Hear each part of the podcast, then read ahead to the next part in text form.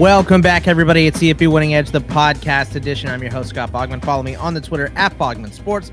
I'm joined, as always, by the owner and proprietor of CFB Winning Edge, uh, you, uh, Nicholas Ian Allen. You can follow him on the Twitter at CFB Winning Edge. Uh, and Xavier Triche at Xavier underscore Triche, T R I C H E on the Twitter machine. Uh, big week last week, gentlemen. Uh, Georgia thumped Tennessee. Alabama lost. Notre Dame blew out Clemson. Ohio State did not look good. I know there was a lot of weather and wind in that game and all that kind of stuff. Uh, somehow Texas didn't blow a lead. You know, uh, it was a very weird Saturday. And Mm-hmm. man, it looks like maybe no Bama, no Clemson in the playoff this year, which is that a first time neither one of those teams would get in if if that were to happen? Yes. My memory's Gotta not that be. long. Yeah, but Yeah, I, I know gotta- that gotta the uh, I did see someone just before we started recording. The ranking show has just gone off the air. I think they're actually still interviewing Sonny Dykes, but Yeah. um, it was the first time that neither Clemson or Alabama have been outside the top six. I did see that scroll across. So Ah. they're what nine and ten, I think. So yeah, it's not not looking good. At that Still Clemson looking- game specifically. I mean, I don't think I've had a a, a worse read on a game. Like the numbers were all on Clemson and our projections. I felt pretty confident in it. Thought, yeah, you know, this this is going to well, be one Well, you weren't on Notre Dame, who lost to. Marshall and barely And beat Stanford. Cal at home, and Stanford. you weren't on them. I mean, we just did not all. expect the patheticness uh, that we saw from the Clemson offense this season. I mean, not well, I shouldn't say we because Xavier Triche firmly had Clemson in fraud watch. So um absolutely nailed that one of course. Uh but um any uh any reaction any other reactions from uh the past weekend? Nick what do you got for us? Uh, well, so one thing I I do think is kind of interesting, uh, you know, the the Georgia Tennessee game ended up being 27-13, which doesn't look that impressive. I mean, beating Tennessee was what number one in the the playoff rankings, right? So anytime Yeah, you knock yeah. off number one, even at home, uh, it's a big deal. But if you just look at that score, like in a few weeks, and even today, you look back at it and you're like, okay, yeah, they, you know, they beat them, but it's not like they completely dominated them. But the first half, I mean, Georgia, what Georgia did to Tennessee in that first half statistically uh, was incredibly, incredibly impressive. And the final score doesn't exactly show, you know, it's one of those uh, not quite as close as the, you know, score may look. Uh, that was one of those games. Really, really impressive performance by Georgia. Um, uh, we saw some, you know, quarterback struggles. Hendon Hooker did not look like the Heisman favorite, and I don't believe he is anymore. Um, I know he and Stroud were kind of neck and neck. Stroud didn't look like Heisman favorite either, but Right. um, you know, both of those guys struggled. Bryce Young ended up with a decent stat line, but was was not on the top of his game. Uh, you know, had some um, I don't know, just just didn't wasn't in rhythm. You know, not what Not we're used to seeing. Um, so and that's kind of an for them interesting. you know Oh, Um, absolutely, yeah, A- and and you know, I, I guess that was just my my biggest takeaway was we had uh, some surprising results, some close calls, um, some Heisman, you know, contending slash favorite quarterbacks, uh, really kind of underperform, and it all kind of Yeah. happened at once. Was um, I don't know, it was interesting. Xavier, what, what were your thoughts here? Because there was a lot of, you know, uh, well, what does the solid verbal call it? A sleepy Saturday. That's kind of what it felt like, you know, yeah. uh, until Tennessee, Georgia. That jumped off pretty well. Uh, but what what is what was your big takeaway from uh, that last weekend? that this might be the most open Heisman race in a long time. Really, I is. just I just don't have a guy that is far and away the listen, a- and, this is why it's so weird, right? If Jayden Daniels goes on a run here and wins the SEC title, who's to say he doesn't win the Heisman? yeah. I'm just you know, I, I I'm- I'm mean, just- I think at that point, I mean, Stetson Bennett's probably. If, I mean, if, if they too. keep winning out, but Right. yeah, I mean, if LSU knocked You off know. Georgia, I guess I don't know. Right, I mean, Crazier exactly, things that's could happen. I didn't Right. have a great immediate reaction to that, I guess. I guess. well, look, uh, just looking at odds right now, guys, it would be CJ Stroud at plus 140, Hendon Hooker still second at plus 290. Then Blake Corum, Caleb Williams is in the mix. Stetson Bennett is plus 1,000. Bo Nix got a little run a couple weeks ago at plus 1,200. Drake Maye is putting up great stats at plus 14, and Jayden Daniels at plus 18.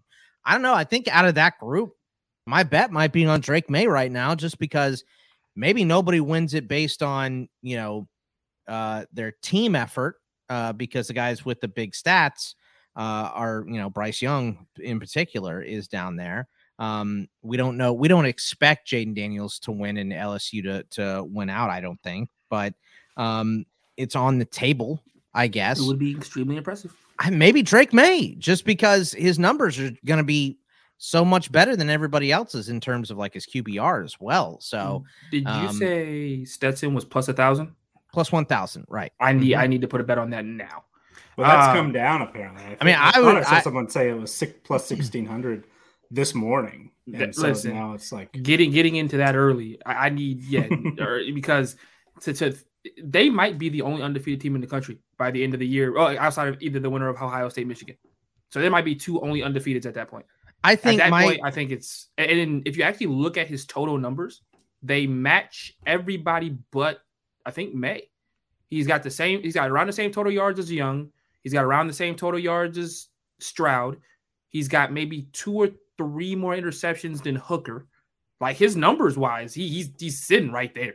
Um, and he might get So- the career achievement Achievement award. if there's That not would- somebody that you know just blows out. You know, if Maye puts up, you know, continues to- Astronomical to, put up number, yeah. huge numbers, and North Yeah. Carolina continues to win. They haven't gotten a whole lot of respect, uh, you know, as far as polls and, and things like that. But if they go what eleven and one and and win the ACC, they'll end up with a pretty high ranking, and and he might have a, a shot, but it Just seems looking- like he's going to have to do something pretty incredible statistics, you know, statistically. uh, looking maybe at the schedule, Nick, I I think that the Ohio State Michigan game might decide who wins the Heisman between Blake Corum and CJ Stroud. it might. I mean, Blake I- Corum goes out there and runs for 270. And they beat Ohio State You know, and they get into the pretty- playoff. You yeah. know, yeah, I mean, that's eh, they're in right now. But I mean, we Yeah. assume whoever doesn't win that game doesn't get in. I'm not. so, Uh, we, we can have that conversation for a later date, but I'm not Sure, sure I mean, maybe one. not. M- Maybe know, I'm I wrong, think- but I think the, I think don't the, I think the person who the, the only person at this point there's only two teams that ruined the opportunity for uh both uh, for two Big Ten teams and one of them is named Oregon the other one it might be named Let me ask you Go this: ahead. Uh-huh. if if they both have one loss, who do you put in? Do you put in Tennessee or Michigan? Michigan Okay. Mm, Michigan just got the more I don't that's actually a good question the problem with the problem with it the, the great thing for Tennessee is that even though Bama lost 10 LSU won so that 49 to what 3 49 to dr- you know drubbing that they have of possibly the SEC West you know participant is huge right now Right. um Michigan beat the doors off of it would be it would be how they lose to Ohio State. You know, Nick Yeah. kind of mm. hit on the head. Tennessee, that game, Tennessee got blessed by the rain. And I mean that in the in the best way possible. The, you could clearly tell that after they start after the rain started that Kirby Smart decided to hunker down the offense and just try to get, you know, make sure everybody's healthy it. and get to Yeah. next week. Yeah. You know, eh, eh, they had all intentions to blow them out the water, to put them into an Oregon type situation where you're like, God, they got beat by 40 or they got beat by 30. They, they that's what they were aiming for. Um, but as you could tell, like, yeah, he hunkered down the offense and just ran the football um, at that point in the game as well. So I, I think that Tennessee, man, that Tennessee's resume is extremely good. Don't get me wrong. Um, but at the same time, I think Michigan being undefeated that long, and if they only lose to Ohio State by like a game-winning field goal, it's going to be extremely difficult to say no to them, too, because they have honestly the more impressive wins out of them and Ohio State. You know, they beat the doors off of Penn State. Ohio State struggled a little bit. Uh, Michigan hasn't struggled in what five weeks, and the last struggle game was against Maryland. So, you know, where you know Ohio State had to play in a in a, in a wind tunnel this weekend and looked really really poor for three and a half quarters. So yeah. I mean, it's Mich- all up in the Michigan air right struggled now. for the first half, but then still ended up winning fifty-two to seventeen. So. exactly right. I mean, wouldn't this same against- be wouldn't this be an interesting year for a 12 team playoff? This I mean, this is the perfect year. This is the perfect year for a 12 team playoff. Like because there's not those just two teams that are so much better than everybody else. Right. and, and and nobody can tell me right now that there's not a team really I- i mean you could say georgia you could say ohio state you could say fine i don't think there's a single team in college football this year that is by far in a way the just overwhelmingly best team. And i'm a georgia fan and that's coming from me. I don't think that there is just one team that's by far and away the best team in football. I think there are a bunch of really good teams and if they have the right saturday they could win Yeah. um, Georgia's still third in our power rankings. see I mean, you know, they're still behind Alabama. Uh, that's, so just it's, nasty, that's, it's- nasty, that's nasty work that is nasty work. we, we, we, we our can never power get in front of rankings are not most deserving. I think I'm fairly, uh, fairly clear in my past. I'm I'm on the most deserving side of the playoff conversation. So I do think you know right now Alabama is not, but neutral field, yeah, we'd have Alabama as a slight favorite. But Scott, what's uh, the top twelve right now?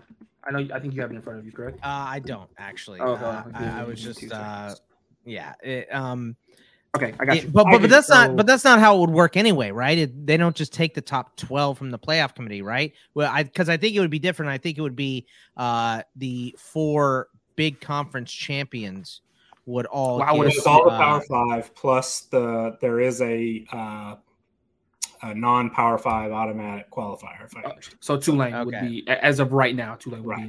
in. Um, and then I mean, then I would assume the guys in the top eleven right now, all of them would win their conference, maybe outside of Clemson. So yeah, Yeah. Yeah. I, Yeah. I mean, I mean, yeah. I, all, all I'm, you know, uh, the the top twelve is interesting, uh, and I think that's probably how it should work. And I bet You have you, to add a Big Twelve team. So uh, yeah, after after a couple of um, uh, after a couple of those, Oh, sorry. you know, TCU. Still. no, no TCU is four. Yeah, yeah, yeah. my brain's not not, af- not, after this week, right but you know, uh, you know, we'll see. But uh, yeah, I mean, look, um, it, it's it's all interesting. It would, I just feel like this this is the perfect year, like Xavier said, to have that discussion of a 12 team, even though we're not getting it for another couple of years. Uh, I just think it would be this is the perfect year, and let's start voting for Heisman's after that too. Why not? Please I and thank you. You know, Um, um that's a lot that's because that's going to be a decent amount of games and it, it should matter uh if your team is in there or not so, Oh, lastly, before we continue, Fraud Watch is almost perfect. We've got one team remaining that has not been beaten. That is uh that's been on Fraud Watch all year. That might change this week, as you said. TCU is the remaining team that has Hmm. been on Fraud Watch since its inception that has not lost a game yet. So far, we're all like we're right there. The, uh, we can we're, we're walking down the, the jail hallway. They can hear the, the keys dangling. Like we're, we're right there. We're so close. We're so close. uh, well i mean the best case scenario is probably be for would probably be for texas to come back win that game uh because they have loved blowing leads as of recent so it's like favorite thing to do so But TCU is also Um, a slow starter. But yeah, we'll get into it. any um h- how was the record this week uh nick and uh anything else any other injuries or any other takeaways uh from week 10 Uh, so against the spread, uh, you know, pretty ho hum, right at 500 uh, in our official model. Uh, on totals, after a couple of down weeks, back above 53%. Uh, hopefully that'll continue. Win totals, we've we've taken a taken a bit of a dip. I mean, we were what 33 and two this time last week. Uh, we're now all the way down to 42 and nine. So uh, 82.7% still you know holding strong don't expect it to stay anywhere close to that but um, if we you know are close to 50% from here on out which uh, seems reasonable we're, we're going to have a, a pretty nice looking uh, number on the win totals uh, here in a few weeks so excited to see how that finishes up uh, injury wise um, a lot, you know, as uh, sort of a, a broken record, a lot of quarterbacks. There are Yeah. some projections. Uh, those are also the ones that we get the most news on. Oh, is sure, quarterbacks sure, and the most sure. And they're the ones by that- wide margin. that impact the projections the most. I mean, there there are some that would probably swing. Uh, you know which side of a projection we were on if we knew for sure a guy was in or out. You know, will Spencer Sanders play this week? He was out last week. Um, uh, Indiana's quarterback situation is is kind of weird. Not that that's going to make a huge difference. They're 40 point underdogs or something. But, um, you know, Behren Morton looked like he had kind of taken control of the Texas Tech quarterback situation. He goes out with a lower body injury. He's probably going to be out for a bit. Um, uh, UCLA, interestingly, their running back room uh, really, really thin. Zach Charbonnet did not play last week, uh, to the surprise of many, but uh, the two guys behind him, uh, Kazmeir Allen and um, oh geez, who's the the uh, top backup? Uh, Keegan Jones. Both of those guys apparently have been limited in practice this week, um, so that's you know something something to watch. Usually, running back injuries don't get a, a ton of uh, talk, but um, when they're really really thin at that position, you know something something to monitor. Um, but also, know, other running backs were were impacted. We didn't see Marshawn Lloyd for South Carolina, uh, Israel Abanikanda for Pitt. A uh, bit of a surprise, didn't play. Um, I know Jirehl Brock Brock went down uh, at Iowa State, so just that time of year, there's there's a lot of injuries impacting a lot of teams, and it makes things tricky um, you know, we do projections. We've talked about it plenty. Different than most. I mean, there are a lot of really, really smart analytic systems out there um, that do you know great stuff that that just don't drill down to the player level like we do. And uh, when we are able to, you know, get the information we need on an injury, or if we, you know, make the right choice, whether we get lucky or not, sometimes um, can swing that against the spread record, that you know uh, absolute error when we get down to how far our actual projected final score differs from uh, what the odds makers have. Um, but this time of year, you know, there's there's even more murkiness. Seems like every team is banged up. A lot of guys are banged up, um, and we're getting to the point of the year where, you know, some teams' bowl fate is sealed. Uh, maybe there's a guy with a, you know, professional future who might just decide, yeah, you know, maybe it's it's time to uh, take it easy and and start focusing a little bit on, um, you know, life after college football, and and so uh, we might have some surprise, whether it's quarterback or or other, uh, you know, top draft pick type type guys be out somewhat unexpectedly. So uh, unfortunately, it's just something we have to deal with this time of year, and and it's a bit of, a, a blessing and a curse that we uh, do take into account those things as best we can.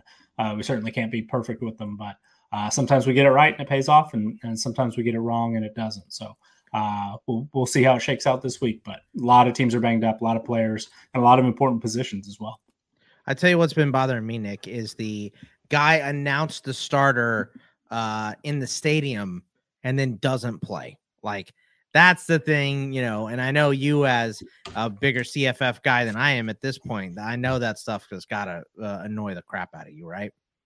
Uh, yeah, I mean, from a CFF perspective, if there's any doubt in my mind, I don't play it. Just don't I, play I it. Sort of, yeah. yeah, and and you know the thing now with you know, Fantrax did the uh, uh, you can rank some backups to to play if a guy unexpectedly doesn't.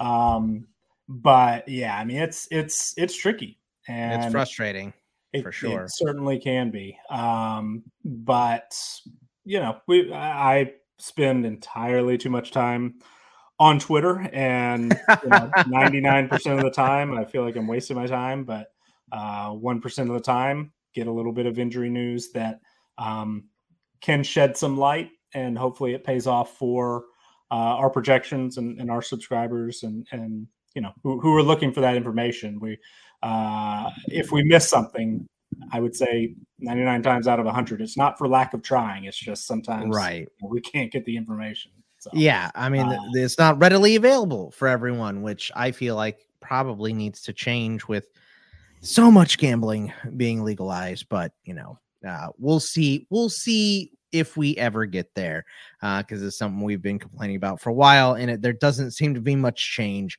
on the horizon here. But uh, let's dive into week 11 and start with some of these games. I just personally think that maybe TCU versus Texas is the big one of this week. Number four, TCU on the road against number 18, uh, Texas. The line is Texas by seven. Uh, we have it by Texas just a little bit, teeny itty bitty bit, slightly under that. Um, 64 and a half is the total. We are on the under there as well. So uh, let's start out Texas TCU with the big one of the week. Nick, uh, how, how do you, uh, is this the big game of the week, number one? And uh, how do you lean in this one? Uh, it's definitely one of the big games, and Texas is a really interesting team to me, specifically. Still, not just because they project really, really well. They're still our highest ranked uh, Big Twelve team in our power rankings, and that may sound strange because they've got three losses and TCU's undefeated. Uh, but TCU's 15th in our most recent power rankings, and Texas is uh, number seven. Uh, won't try to get uh, try not to go on, on too much of a tangent here, but last week I mentioned that Texas is probably our preseason number one in 2023. I made a little bit of an omission. I think USC is probably going to make a run uh, as oh, well. They have a chance we'll to be take that uh, one and two. Uh, flashback to what 2005. Yeah. Uh, but yeah, Texas is is a team that our our projections and and you know we're not alone. Um, some of you, you know, if you follow uh, CFB Winning Edge on on Twitter, you've probably seen it's it's uh, basically a Tuesday morning staple now. But uh, Nate Manzo at CFB Nate compiles uh, our projections, uh, Kelly Ford's K Ford ratings, uh, Bill Connolly's SP Plus, uh, Beta Rank by Rob Bowen, and uh, FPI, of course, the, the ESPN uh, Football Power Index, puts them all together in a composite and, and does some nice uh, data visualization, uh, but pretty consistently as a group. Um, those, you know, I have a lot of respect for the other projection systems, and, and we do it very differently, I think, than most of them. But we all are, are pretty consistent that Texas is just maybe the best team in the Big 12, uh, or at least, you know, has has that ability. Obviously, it hasn't always worked out on the field, um, but uh, you know, we have Texas favored, as you mentioned. It's not just because uh, this is a home game. We would have them favored uh, on a neutral field. We would have them favored in Fort Worth.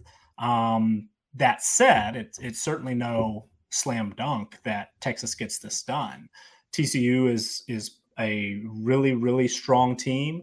Um, they have slipped a little bit in some of our advanced numbers or our team performance numbers for a large portion of the year to date. They were, you know, top 10, uh, well within the top 10 in, in you know, offensive team performance. Um, they are now down to 20th in overall team performance. They're 11th in offensive team performance, still top 10 in both passing and rushing. So they've been an efficient offense. They rank really, really high in a lot of the numbers that, you know, carry some weight in those team performance numbers number six in yards per play, uh, number nine in yards per pass attempt, number eight in uh, PPA per play, so predicted points added per play from collegefootballdata.com, uh, top 10 in points per drive. So, uh, you know, efficiency wise and, and um, just doing the things that they need to do consistently to put points on the scoreboard. TCU is, is a very, very difficult offense to uh, slow down. And they haven't necessarily been at full strength. I mean, the first couple of weeks, uh, we really didn't see much from Quentin Johnston. He played two, three snaps last week, wasn't a factor uh, in, in, last week's win. So TCU has been able to, you know, find ways riding Kendre Miller, uh, you know, getting more production out of Taye Barber and Derius Davis uh, than they had in, in you know previous uh, years.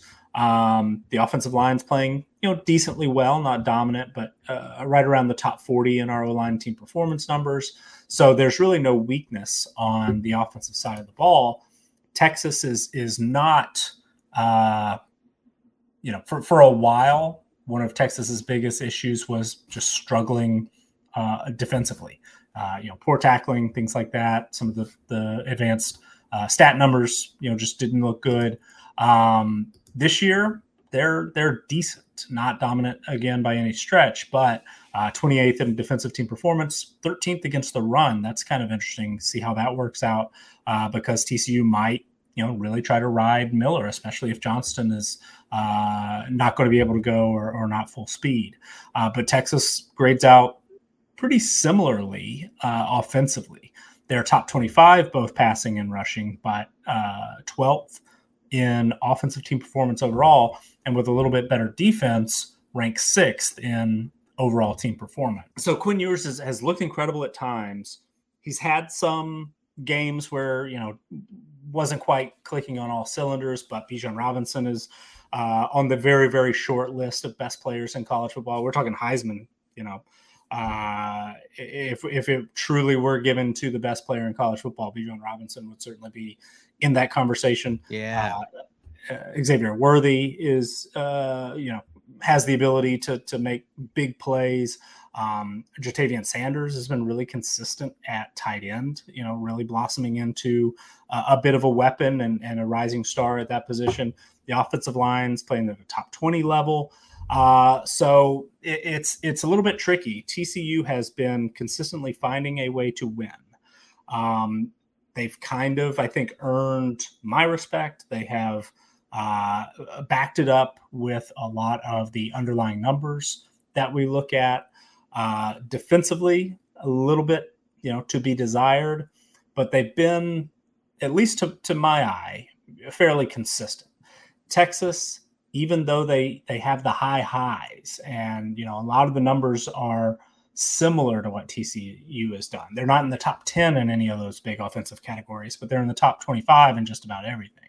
Um, but we've seen Texas struggle at times. We've seen Texas fail to uh, you know win games that that they have a big talent advantage in. Um, they have, of course, you know, lost three times. Two of those were away from home, and then the home you know lost to Alabama by one point with a backup quarterback. You know that that uh, can probably be forgiven. So this game being at home, uh, Texas having the talent edge according to our numbers, being comparable on offense, a little bit better on defense.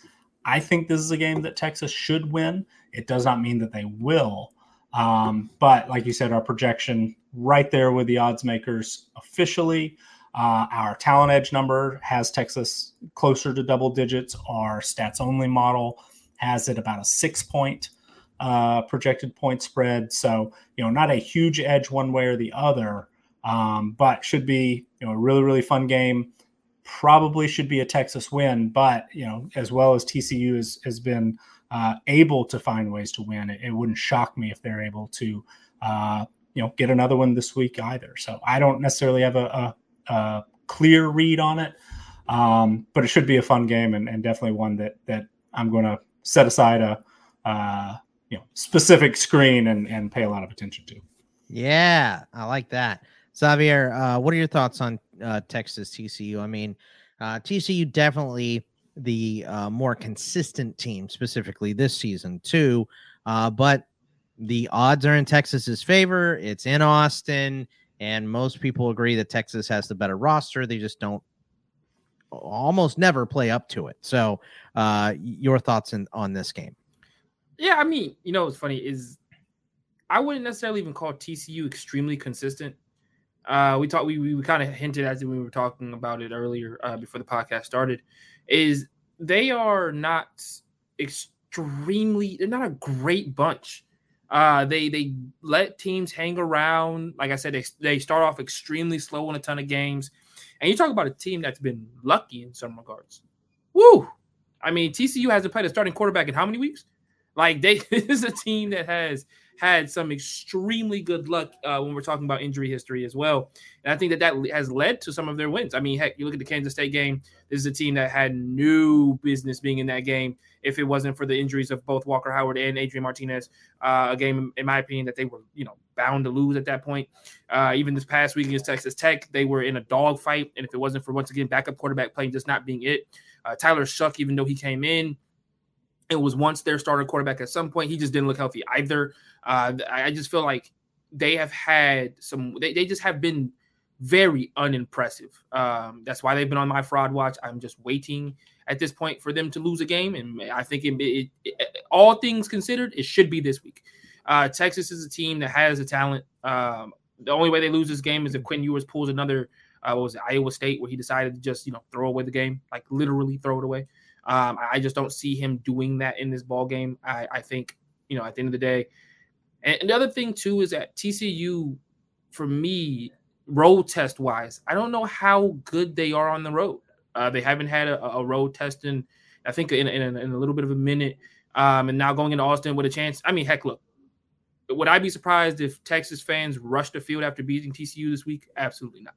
That's just, I think, the energy that's going to be given to this game by Texas fans, by the Big 12. I mean, heck, they win this game. I think they've solidified themselves as the Big 12 championship uh, attendee at that point as well. Everything's to play for in Texas's mind. Um, to be perfectly honest with you, obviously the playoff is gone, but I mean, look, this is a team that hasn't won the Big 12 in how long, uh, Scott? So you know, this yeah, this oh, wow. this is this is a team that still has everything to play for. Uh, their season goals are probably still right there in front of them. If you told Texas fans that in week what nine or ten you'd have an opportunity to you know put yourself in the Big 12 championship by beating TCU, they'd bite your hand off. Um, so I, I, think that this is a huge game. I think T, I think TCU finally drops one um, from a team that, like I said, I think was a little bit has been favorable in in the way that they've been able to win games up until this point. Uh, it's going to be a fun one, that's for sure. And and uh, my neighbors will hear me screaming at the television for a big chunk of the evening. I was sure. that a British slash soccer thing that you threw out there? The bite bite your arm off. Isn't that? Oh a- yes, yes. yes, yes. he, has been listening to those FIFA commentators for too yeah. long, I think. So uh, interesting. um, Ole Miss uh, at home against Bama this week should be a fun one. Uh, Bama is 11 and a half point favorites. We have them by significantly less than that, closer to nine, uh, a little bit under nine still. 63 and a half is the total. We are under. Is this another week where we're on most unders here, Nick? I see one over, but everything else looks to be, I mean, pretty significantly under for the most part. Uh, I think for the the slate as a whole, there are more overs than there were last week, so it's not like 85% or whatever it was. Uh, but it is definitely a, a strong uh, unders majority. Yeah. Okay. On, on, the unders, which I, I don't, I never love, I've said this before, I'm sure, but I, I never love being really lopsided on whatever it is. Favorites, sure. underdogs, overs, unders. Um, uh, you know, even the team previews, which when we were talking about, you know, have, have worked out pretty well so far. I really didn't like when we were on every over for the teams in the you know bottom 100s. Uh, it, it, you know, but this time of year, we certainly saw some weather last week. Um, I don't. I, I, would rather be on unders than overs. You know, at, at least the num the the percentages that we are. So I don't hate it necessarily, but I, I, would rather be a little closer to 50 50 uh, I'm with you. week in and week out. But um, this game is, uh, there, you know, our projection, like most of our Alabama projections. I mentioned that they're still number two in our power rankings. Uh, they are a team that I think is capable of beating anybody by 17, 21. I mean, we've seen uh, them just be able to pull away in the second half. But obviously, this Alabama team uh, hasn't just looked beatable. Uh, you know what, three, four times this year, uh, but they've actually been beaten a couple of times. So it, it, you know, I I don't know exactly how I feel about this particular projection uh, compared to the odds makers. It's very very similar to last week's, where I said a lot of the same things. Like, yeah, Alabama's you know, what was it, 12 and a half or something, um, and could totally see them winning by that 17 or 20 or, or 24. Um, however, LSU certainly, you know, we, we talked about last week was talented enough to stay in the game. I didn't necessarily think that they were really going to win it, but obviously they, they did. Um, Ole Miss, very similar. I mean, this game is in Oxford, uh, a talented roster. They've been playing really, really well. I feel like Ole Miss has been really kind of flying under the radar a bit. Uh, our projections have, have really been high on Ole Miss on Ole Miss a lot. Uh, they've spent some time in our top ten. They're now 14th, but their team performance ratings overall they're 17th in team performance offensively. Uh, one of the best you know offenses in the country, and it's you know uh, they rank seventh in offensive team performance, and they really haven't gotten excellent quarterback play. Uh, so I think that this offense has room for improvement. I mean, they're 33rd in passing offensive team performance. They are, uh, you know, far from uh, full strength in the receiving corps. They've been without Jaylon Robinson off and on most of the year, a lot of people expected to be an impact transfer uh, at, at uh, the slot position. Uh, Michael Trigg, one of the most talented tight ends in the country, has been out for a while and, and will miss the remainder of the season.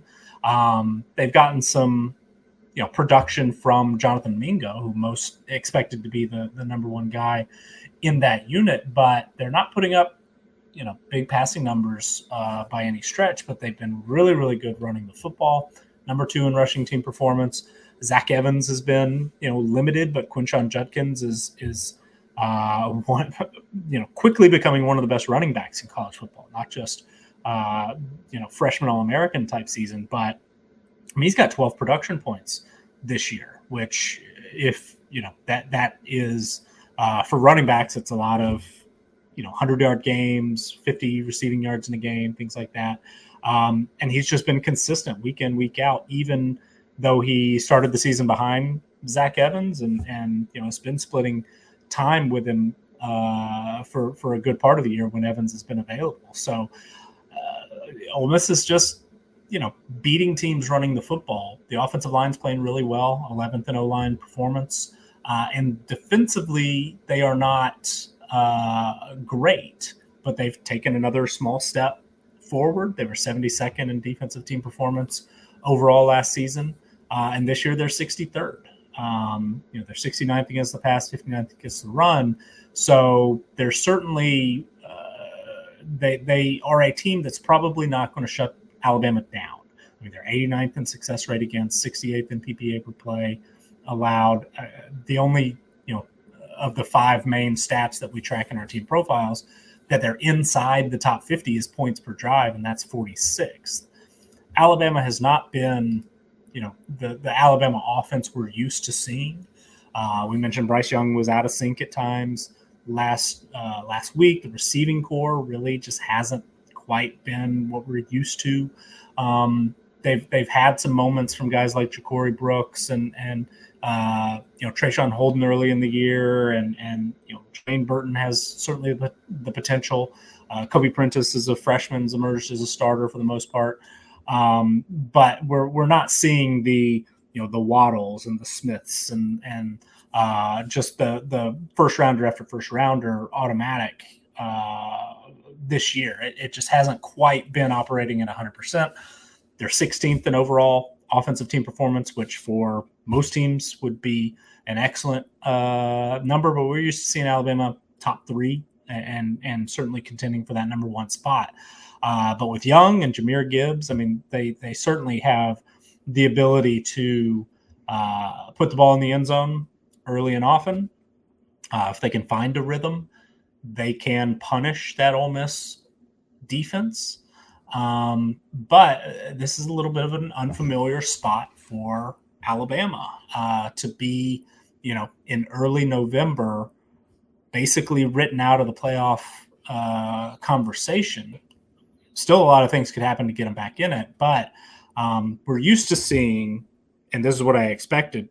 Uh, you know, if Alabama loses early on, for them to sort of take that, turn it into motivation, and just come out and you know dominate from from there on out. That that that was sort of what I expected we would see after the loss to Tennessee. Uh, but now they've got two losses in their last three games, um, and you know, will we see an Alabama team uh, kind of I don't want to say give up. I, I certainly don't expect that. But could we see, you know, we just we haven't seen an Alabama team without that, you know, motivational uh, factor. Yeah. Yeah, that that that carrot, that uh, you know, national championship that they're playing for. We're not used to seeing on November 12th Alabama not, you know, be able to to use that for motivation. So I don't know exactly what to expect. Are we going to see sort of a pissed off Alabama that that wants to come out and just say, you know what, we're better than Ole Miss, we're more talented, uh, and, just go out and blow them out? Or are we going to see a like, oh man, you know, we're not going to play for a national championship. We're not going to go to the SEC championship game, probably. Hulking. Uh, you know, it's time to prepare for the NFL draft. Yeah, and just not. I mean, I, I don't necessarily expect that. I, I feel like the coaching staff and, and Nick Saban, you know, what we know of him uh, historically, won't sort of tolerate that. Uh, you know, in practice and, and things like that, that that build up to the game. But those sort of things happen to teams, um, especially when they get some, uh, you know, results that that were disappointing and unexpected. And and uh, you can do one of two things: you can respond and you know play better and and uh, go out and and uh, put out your best performance the next time, or you can kind of fold a little bit we might not see, you know, one extreme or the other. Um, this might be a game that Alabama wins and it doesn't look, you know, dominant or or, or its best self. Um, but I'm really curious. I, I feel like if if an Alabama team were to, you know, kind of mail it in a little bit, and again, I'm this is a very low percent chance I think of happening, ten percent or less probably but it, this scenario we just haven't really seen it often or, or you know in recent memory. Uh, so i think it's a greater likelihood than than you know i'm even bringing it up. I never would have brought it up in, in years past but um, i don't know. I, I'm, I'm really curious to see how alabama responds this week. Uh, i was curious about it at the mississippi state game. They came out and put together one of their best games of the year maybe their most complete game of the year um, will we see that again, or is the second loss sort of too much, and this Alabama team is just beatable now for a team like Ole Miss that you know will be at a talent disadvantage, but can run the football really well, has has played really you know strong, has the extra week to prepare. Um, I don't know. Uh, Ole Miss, I think, has a chance, but uh, I wouldn't. I don't know. I, I, don't I don't have a great read on it one way or the other, uh, and our projections either. But I, am really really curious. This is going to be other than the you know Texas TCU. This is is right up there with um, a game that I'm just I'm I really really want to see um, because I don't have a, a great feel for it, and it could go you know either way.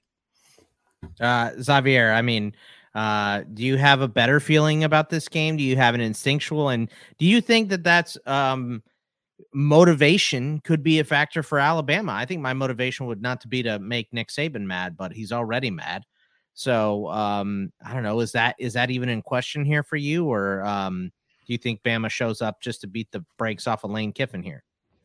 I mean, I think it's a little bit of both. It's weird because when you looked at, uh, I went back and watched uh, Nick Saban's press conference after the game he just kind of like apologized.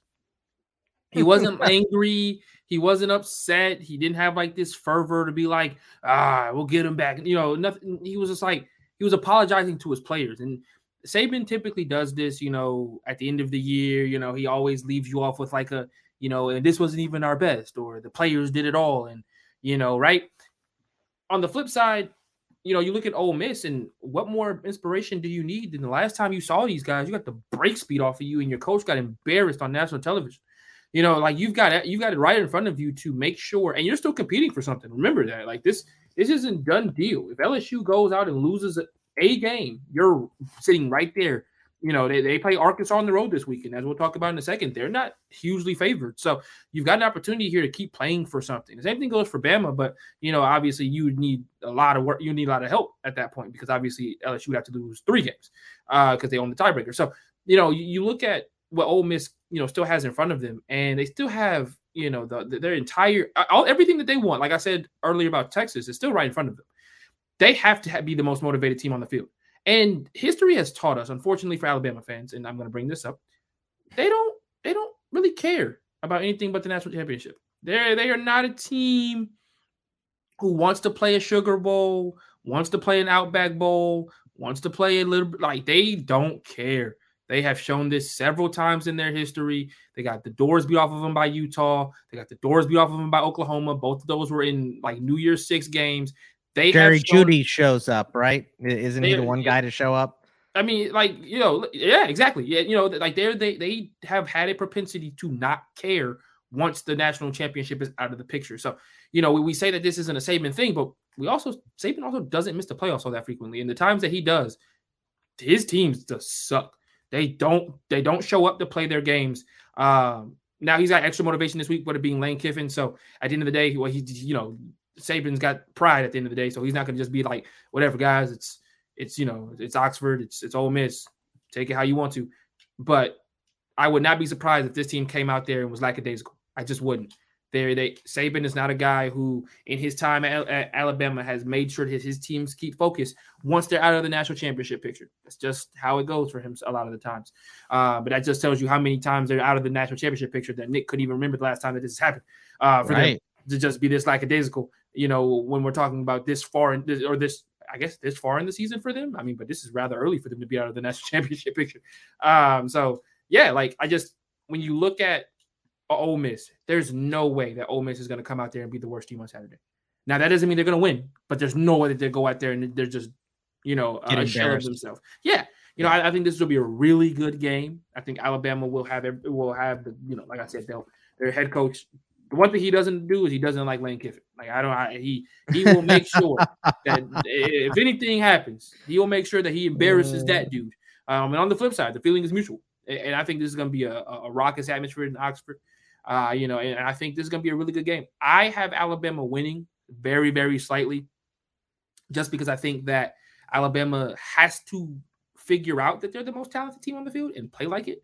Uh, the last couple of weeks has just been really ugly from both uh, skill positions, wide receiver and DBs alike. Just haven't played well. It's been bullied on both sides of the ball. Uh, and and you know Bryce Young has had to throw to Jahmyr Gibbs more than I thought he ever would have to. Jahmyr Gibbs is essentially a receiver now. I mean that's how many times he was you know looked at towards in the passing game.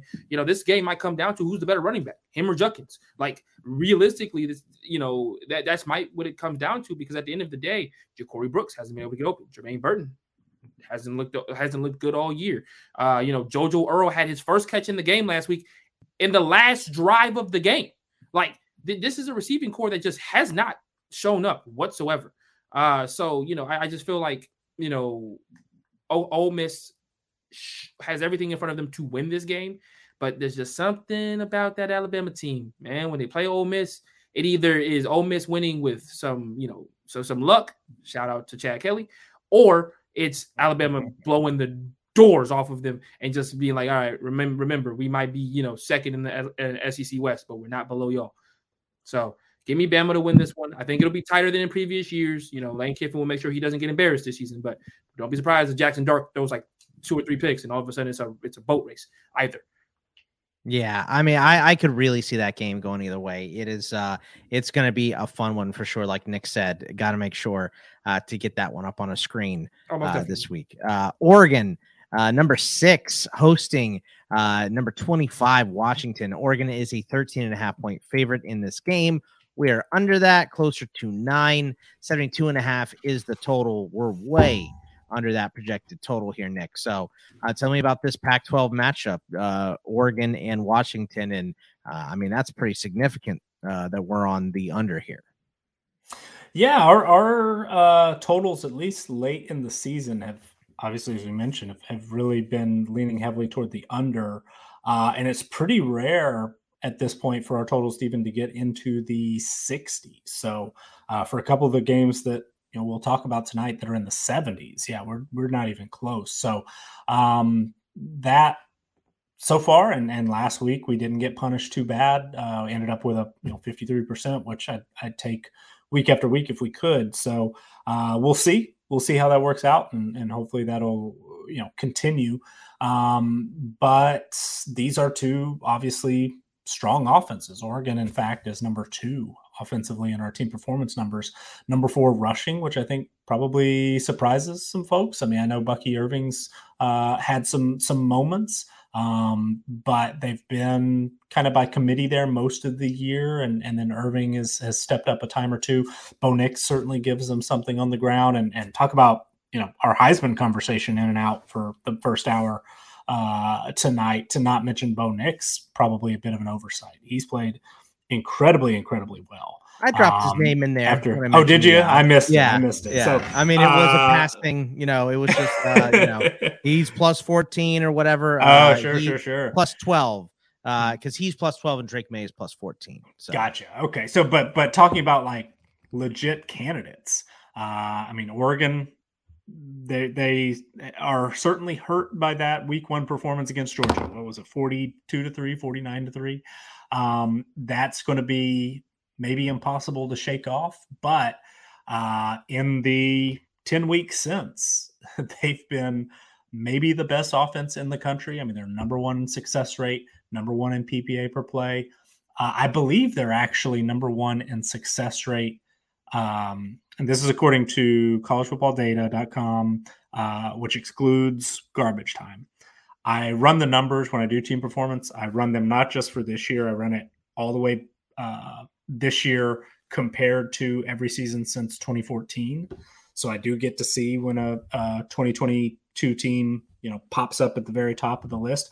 I believe Oregon's number one in success rate over that entire time period, uh, and that includes you know the non-garbage time against Georgia. So uh, really, really impressive what they've done. They're number one in points per drive, uh, number four in yards per play against FBS opponents. So they're just offensively off the charts right now. And Nix is doing a lot of that, you know, really, really good work. Uh, Troy Franklin has emerged this year, like a lot of folks thought he would, as a really, really high four, fringe five star type guy. Um, they're still not super deep at receiver. Uh, I know Chase Cota's been banged up a little bit.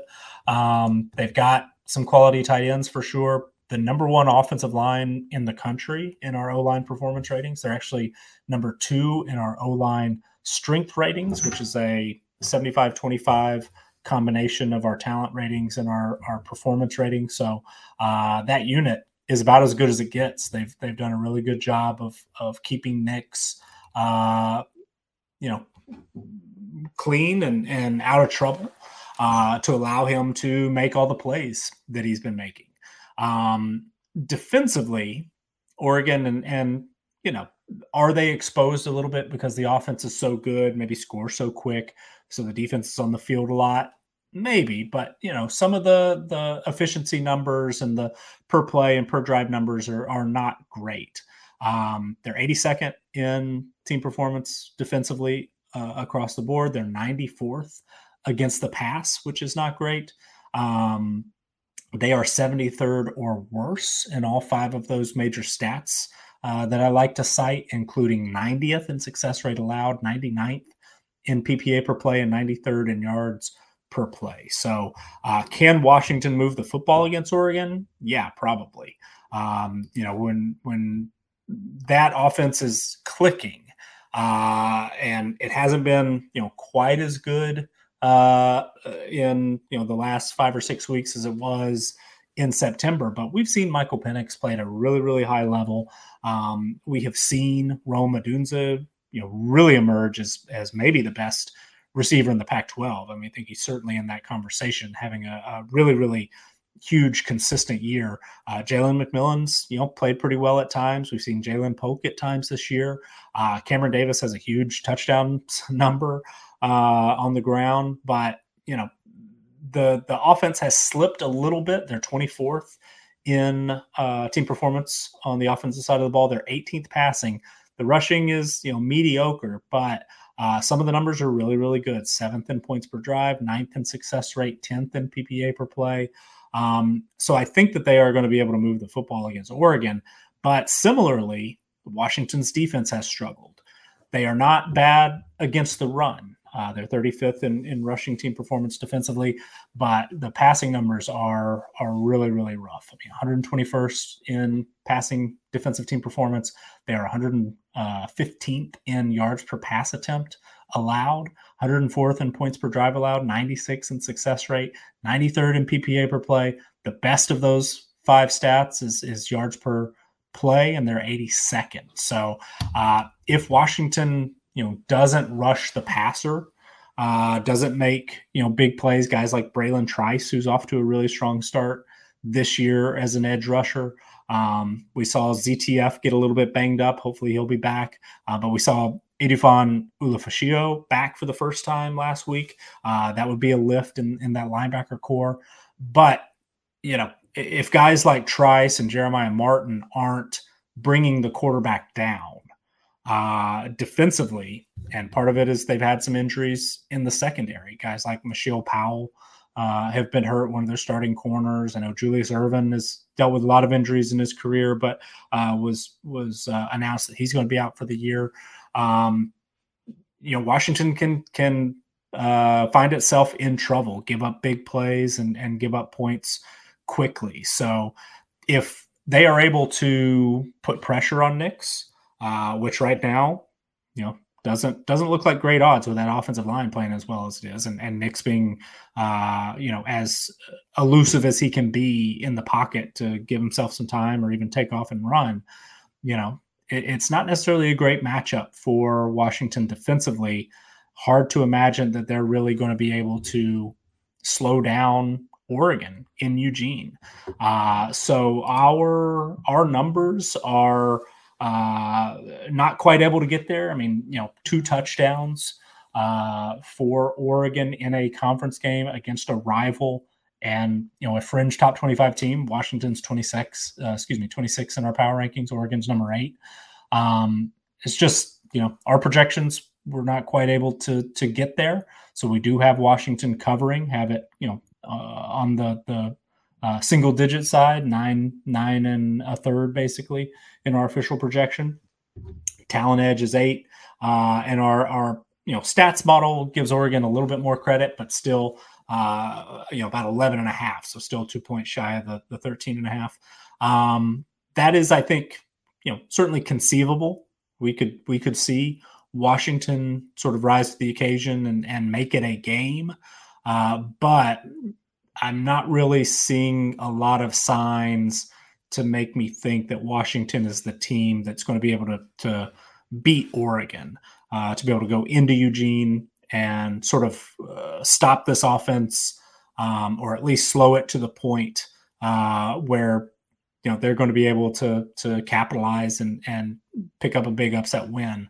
Uh, I think Oregon's just you know playing really really well and then has some of those outside factors, home field advantage, um, uh, the matchup, you know, their explosive offense against sort of the weaker parts of the Washington defense.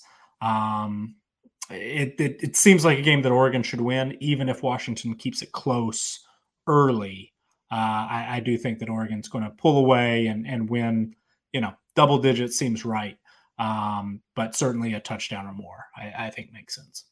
Xavier, uh, you know, I know you are the biggest Bo Nix fan uh, on this podcast for sure. So, uh, well, what do you? How, how, do you see this game going down? I mean, uh, Nix is absolutely in the Heisman race right now. I think we said his name is fifth or sixth uh, in the voting or in the odds right now, right. not the voting. Uh, but um, do you see Oregon just handling Washington like they have been doing recently? Yeah, I just I think they hit it around the head. I think Washington, if they were a team that leaned on their defense, it'd be a different game. Um, but they're not. They they they almost play towards shootouts, right? They're a team that wants to, you know, bend but don't break defensively. Um, offensively, they like to score quickly. They're they're a team that I mean, Penix might throw 60 times in this game, and that's not even me joking. This is this is genuinely a team that might throw the ball 60 times because they, you know, they've gotten away. It's been a long time since Myles Gaskin and those guys were just running the football at will. Uh, but yeah, I, I, think that Oregon, unfortunately for Washington, this is a game of styles, and Washington, Oregon style really hurts Washington. You know, last week Washington went into Oregon State and got a really big win. Uh, but Oregon State was much more of a, a, of an easier matchup. You know, Oregon State was a team that likes to run possession. They like to keep the ball. You know, that was watching That was right in Washington's wheelhouse. They were a team that you know was expecting Oregon, and they also don't have the horses on the outside uh, to run that consistently over and over and over again. And you saw even in that case, Washington still barely came away with the victory. Um, Oregon State, in some ways, kind of just led, you know, kind of threw it away in some respects. Uh, and Michael Penix probably played one of his best games uh, of the year Um, in my opinion, you know, maybe the stats don't say that, but I thought he protected the ball extremely well, which is something he's had problems with at times this year. Uh, and I think they, they just they just personally played a really solid game. Um, this is just a really bad game for them. Oregon is extremely good at what they do now. They have figured themselves out. Even if, you go back and watch that week one against Georgia, they were still trying to pass the ball a little bit too much right? They they was trying to to sling it around um, even before the game got out of hand. They kind of gave a little bit too much trust to Bo Nix, and I think Dan Lanning remembered who his quarterback was and was like, "Hey, I remember when you were successful at Auburn when they ran the football. Hey, maybe we can do that here." And it's worked to perfection. You know, that game against UCLA was kind of the eye opening matchup for me. They outran a UCLA team that was like one of the best running teams in all of college football at the time. Uh, you know, they and then they have a platoon at running back, right? They lost Travis Dye to USC, and it doesn't look like they slowed down back there whatsoever. Um, and Bo Nix has taken a bigger chunk of the offense in the running game, and it, it looks really good. I, I, just don't understand. I just don't find a way for Washington to win this game. Uh, Eugene is an awful place to play. Um, I'm just not in favor of Washington as much of a Washington, you know, kind of you know fan from afar that I have been. I don't see them winning this game at all. Um, I think Oregon wins this game pretty handedly, and that gives Oregon another ranked win. Like I said on uh, in uh, in a Spaces, which if you don't know what that is, Nick, it's on Twitter. You, you probably know what Spaces uh, just, oh, oh, well, you don't. Uh, but so you know, I, I, said in the Spaces earlier this uh, or during college football on on Friday, I said, listen, I don't care what anybody says. Oregon's got a run here that they could play four ranked games to end the year uh, Washington first. Oregon State could easily get back in the top 25 this week. After uh, you know, after this week, uh, UCLA and USC in, in, in the Pac-12 championship game. You know, that, that, there you go. That that is four ranked wins that Oregon would get on the back half of the year. That would easily, in my opinion, easily put them in the Pac-12 uh, in, in the uh, college football playoff at that point. Uh, Nick, can can you hear me, Grandpa? Uh, or, I, you know, I tried to listen to a Spaces once. I don't know. I somebody asked me once, you know, hey, we should, you guys should do do spaces for the uh, you know, the three of us. I don't know. I can't. So listen, we'll I host them all. I listen. Dude, I, I, host them. I do it on a weekly basis for yeah, same. Well, so, you guys, yeah. you know, more power to you guys. it, it's it, it's it's definitely not. I don't know if it's Nick's cup of tea, if, if you know what I mean, Scott. I, I I don't think Nick wants to hear that kind of raucous behavior on a consistent basis. Spaces yeah. spaces is Are you saying that we're all he can take? Is, is that what it oh, is? Oh, oh here? So. definitely. I don't want any outside criticism keep myself in a nice little know, bubble. You know, inside yeah. criticism. That's right. That's uh, right. Uh, n- number 17, Tulane, a two and a half point favorite, hosting number 22, uh, UCF. We are just slightly under that line, but we're pretty close to it. 52 and a half is a total. Another one we're fairly close to here, Nick. Uh, just a little bit under that as well. So, uh, ranked on ranked uh, G5 matchup here. Uh, what do you think about Tulane hosting UCF? So this is one of those that our choice on how we read the quarterback situation is is the determining factor in what side of this we're on.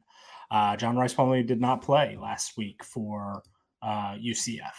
Uh, he is a 90 rated player on our individual player ratings, pretty highly rated coming out of high school. Has been productive both uh, at Ole Miss as a freshman and and this year at UCF. So good player, fits the offense really well. With him, you know, in the lineup and fully healthy, uh, we would give UCF certainly, you know, we would be on UCF to cover, and, and it'd be pretty close to actually having UCF uh, favored in this game um, on the road at, at Tulane.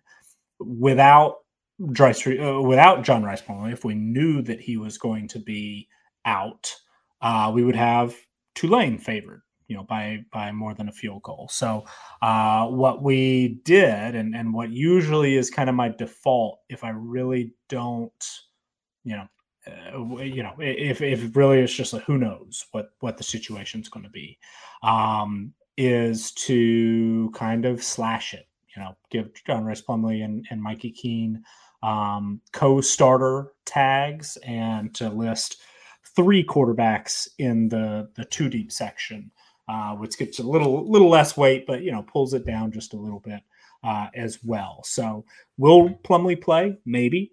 Uh, we try to account for that. Will he be 100%? mm, you know, even if he plays, maybe not. So try to hedge a little bit, and, and that's sort of where the number comes out. Just you know, the quarterback is that important, especially when you have uh, not that Mikey Keene is bad. Uh, he is experienced, was a starter in 2021, uh, but the drop off, you know, using our our video game rating system, which if this is your first time listening to us, you know, pretty similar to a Madden rating or, or you know, old NCAA football game. Uh, John Rhys Plumlee's a 90, Mikey Keene's a 77 and a half, 78, uh, if you were to round up. So bit of a drop off there, and, and it does impact, you know, the, the projection. Um, UCF is a team that grades really, really well among uh, group of five teams in our roster strength numbers. Uh, they are 57th overall. If, if uh, Plumlee were fully healthy, they'd be top 50. Um, so with 65, you know, Power Five teams, that that puts them certainly toward the top end of, of uh, Group of Five teams.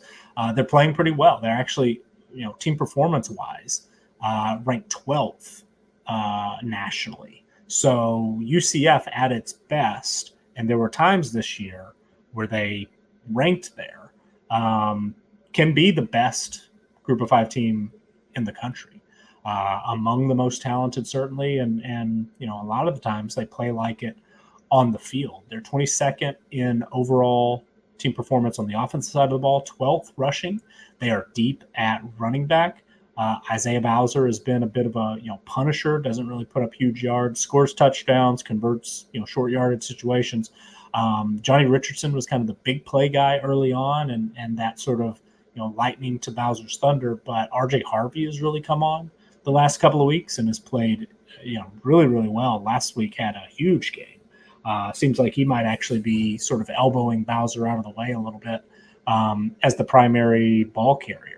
Uh, but we've seen some big plays and, and some big games at times from the receivers, Ryan O'Keefe, who does a lot of a lot of things. They try to get creative in how they give him the football. He's very, very explosive.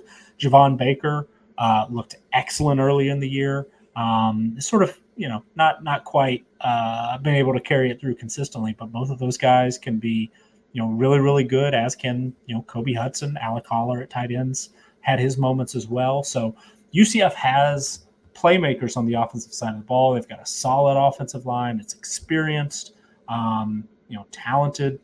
35th in our O line performance ratings, and then defensively, you know, they're they're not elite, but they are you know, pretty good. I mean, they're 40th, uh, top 40, I should say, 37th in defensive team performance overall, 65th against the pass, 42nd against the run, and the defensive line is is really a strength. It's about a top, you know, right fringe top 25 unit in our talent numbers. Uh, the performance rating, they're 21st. So in our D line strength rating, it's a top 20 unit.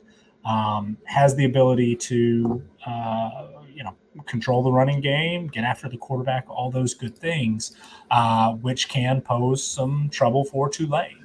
Tulane, you know, has its own quality quarterback, Michael Pratt. Seems to be back fully healthy. I know he missed a game earlier uh, this year. Tyjae Spears has had a big year. Uh, been sort of, you know, they, Tulane likes to spread the ball around in the running game, has in the past, and looked like that early on in the year. Uh, but Spears has really kind of become a little bit more of the go-to guy uh, that uh, you know Tulane has not necessarily lacked, but hasn't always utilized in the past. But but he's he's playing that well. Um, they've got a similarly talented, maybe not you know high-end explosive uh, receiving corps like UCF has, but Jha'Quan Jackson, Shae Wyatt, Deuce Watts, Fat Watts, you know, those guys are are, are solid.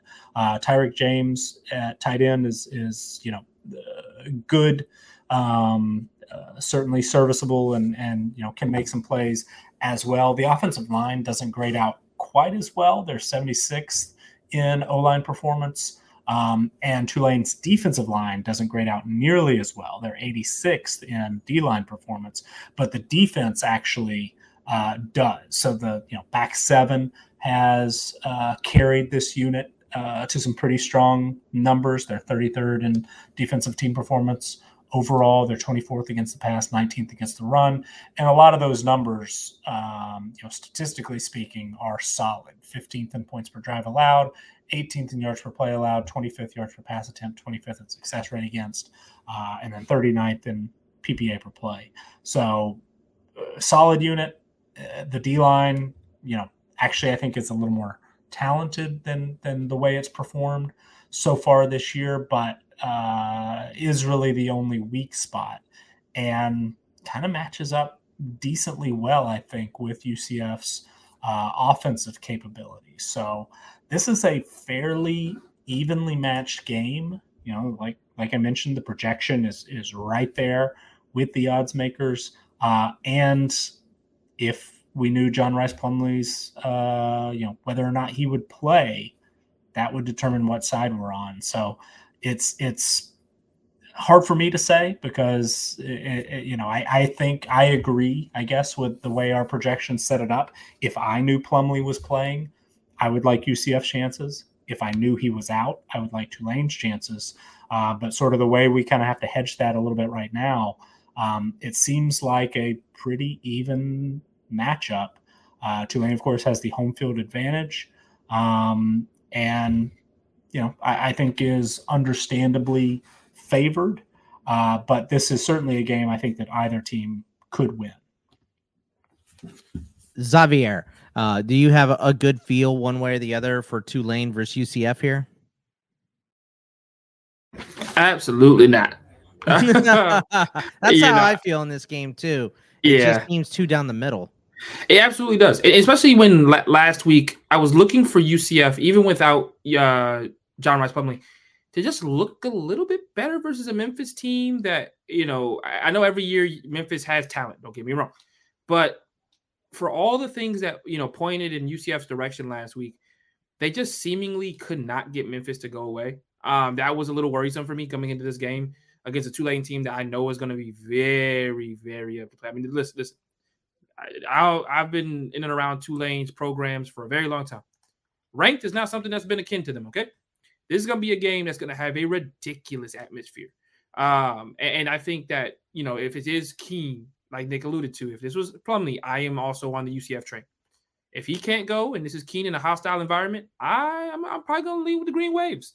Um, you know, I, I, think Tulane also has played with a little bit more swagger recently. They've played a little bit better as well. Like I said, UCF for me, that game last week against Memphis was a little weird. You know, Memphis's quarterback doesn't play well whatsoever. However, you know, you look at the fact that uh, you know the running game scored three touchdowns, but none of them broke three, 100 yards. So like, did it by committee um, as well. So I just I, I want to pick UCF. I really do. Just in the hopes that you know we're all correct and we're all the perfect doctor, and we know that John Rhys Plumlee is going to play this game. But in the event that there he's mm-hmm. not, I'm going to have to lean on the home team. I'm going to have to lean on Tulane uh, to win this game because uh, even if he does play, is I doubt he's hundred percent. I mean, what makes Plumlee so good is the fact that not only is he you know talented, you know his his arm talent obviously is there, but this is a guy who let's let's, let's not forget a, a couple of years ago ran for what seemingly was like a thousand yards against the eventual national champions. And that ability to get out of the pocket and move like he does is really few of any guys in the country, let alone you know in the AAC. So give me Tulane in in the event that Plumlee's not here. Uh, but caveat: if, if Plumlee plays and he looks 100, percent give me give me UCF. Gotcha. Yeah, it's uh, that's why it's down the middle. You know. Uh, yeah, absolutely. And, and that's why it's a hard game to put your money on for sure this week. Um, another tough one. Uh, number 19, Kansas State on the road against Baylor. Baylor is a three point home favorite. Uh, we have it as pretty much even 52 and a half is the total. We're pretty close to that as well, Nick. So uh, I mean, we're over. a little bit over, over that. that. I should mention that, of course. of course, I should mention that we're over that.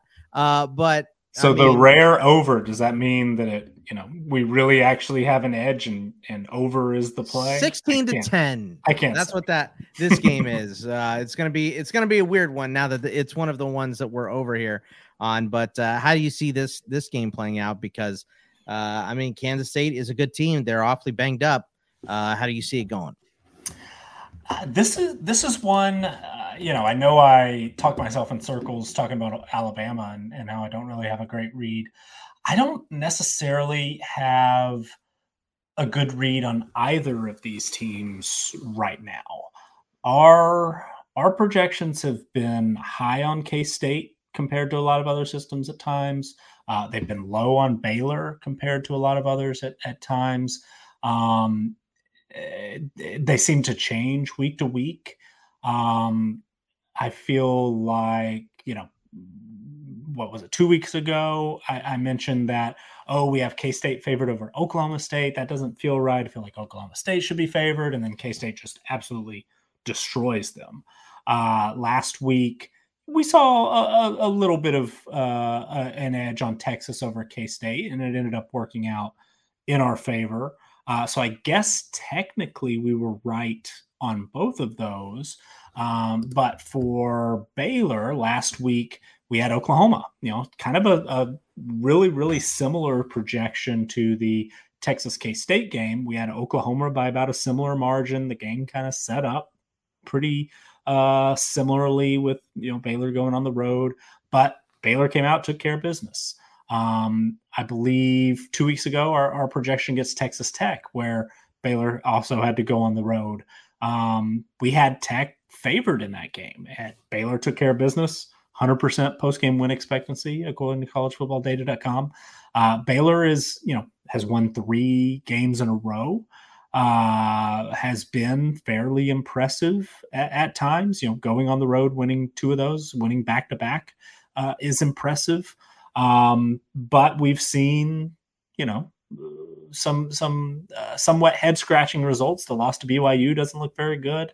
Uh, the loss to West Virginia really doesn't look very good, even though it was a well Thursday night, Friday night, something like that on the road. That that is a little bit of a tough environment. But we've seen Baylor you know, lose some games where they do have uh, maybe a, a, talent edge or um, a game where you know they're favored should win that that sort of thing.